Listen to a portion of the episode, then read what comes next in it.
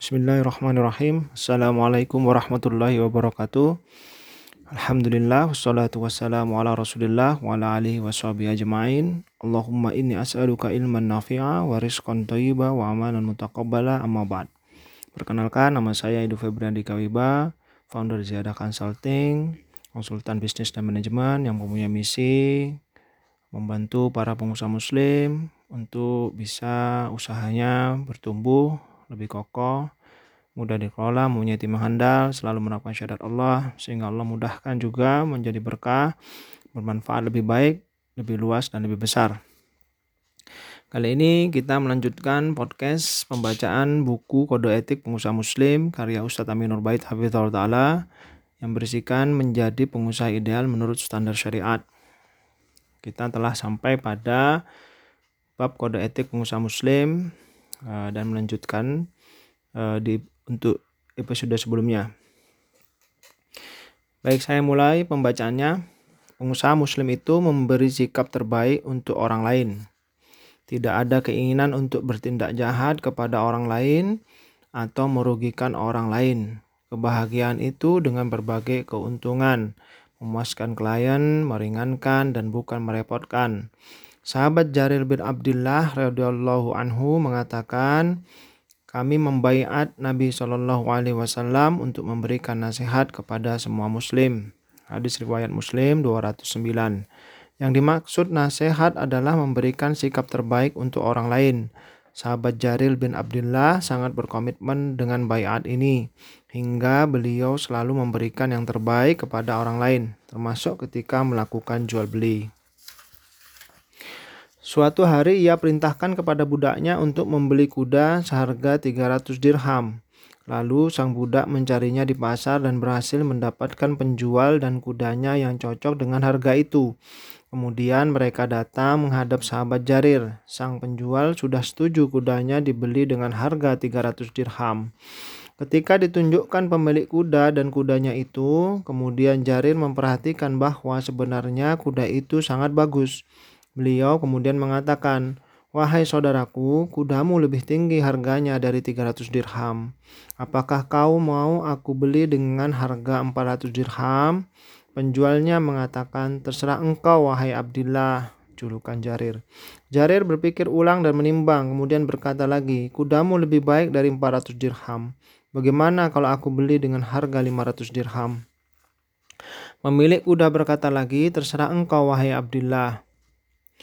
Wahai Abu Abdullah, demikian seterusnya Jarir menambah 100-100 dirham hingga mencapai 800 dirham. Setelah selesai transaksi, ada orang keheranan dengan sikap Jarir tersebut menanyakan mengapa Jarir berbuat demikian. Akhirnya Jarir mengatakan, sesungguhnya aku telah berbaiat kepada Rasulullah Shallallahu Alaihi Wasallam untuk memberikan nasihat kepada setiap Muslim. Hadis riwayat Tobrani. Termasuk bersikap nasihat kepada orang lain adalah tidak menunda pembayaran upah bagi karyawan. Sebagaimana ketika kita menjadi karyawan, kita tidak menghendaki jika gaji kita ditunda. Nabi Shallallahu Alaihi Wasallam mengingat Nabi Shallallahu Alaihi Wasallam mengingatkan, berikanlah upah kepada karyawan sebelum keringatnya kering. Hadis riwayat Ibnu Majah 2537. Jujur dan pengusaha muslim itu jujur dan amanah. Menjadi pengusaha yang jujur dan amanah tidaklah mudah, butuh perjuangan besar untuk bisa melakukannya. Karena itu Nabi Shallallahu Alaihi Wasallam menjanjikan pahala besar untuknya. Dari Abu Sa'id Al Khudri, Nabi Shallallahu Alaihi Wasallam bersabda, pedagang yang jujur dan amanah dikumpulkan bersama para nabi, siddiqin, dan syuhada. Hadis riwayat Turmuzi 1252 dan beliau hasankan. Pengusaha muslim itu tidak terlalu bernafsu dunia. Bernafsu ketika mencari dunia akan menghilangkan keberkahan harta. Nabi Shallallahu Alaihi Wasallam bersabda, harta itu hijau lagi manis. Siapa yang mencarinya dengan perasaan tenang, maka akan diberkahi hartanya. Namun siapa yang mencarinya dengan perasaan tamak, hartanya tidak akan diberkahi. Seperti orang yang makan namun tidak pernah kenyang. Hadis riwayat Bukhari 1472. Beliau mencela orang yang bersumpah ketika berdagang untuk melariskan bisnisnya termasuk promosi yang berlebihan. Dari Abu Hurairah radhiyallahu anhu Nabi Shallallahu alaihi wasallam bersabda, Sumpah itu melariskan dagangan, melenyapkan keberkahan, mutafakun alaih. Demikian semoga bermanfaat.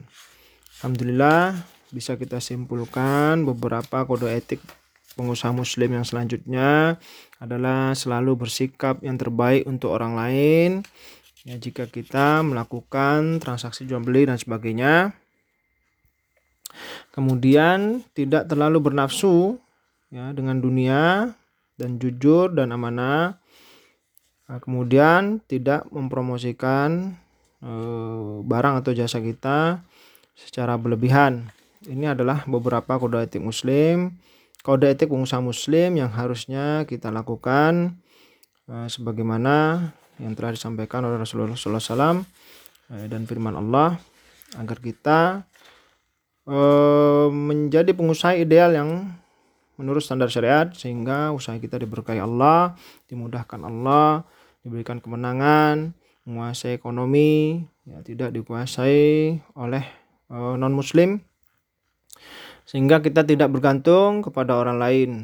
Ya, karena uh, sesuai dengan hadis Rasulullah SAW uh, kita kali ini ada suatu zaman kata Rasulullah SAW uh, pengusaha muslim atau muslim uh, hampir dikalahkan atau dikalahkan oleh uh, non muslim karena kita uh, cinta dunia dan takut mati atau dikatakan penyakit wahan.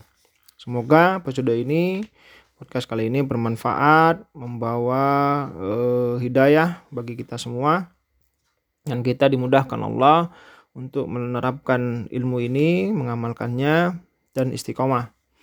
Saya doakan usaha pengusaha muslim semua selalu berkah dan selalu bermanfaat lebih baik, lebih luas dan lebih besar. Saya akhiri podcast kali ini dengan doa kafatul majlis. Subhanakallahumma wa bihamdik. Asyhadu an la ilaha illa anta astaghfiruka wa atubu Assalamualaikum warahmatullahi wabarakatuh.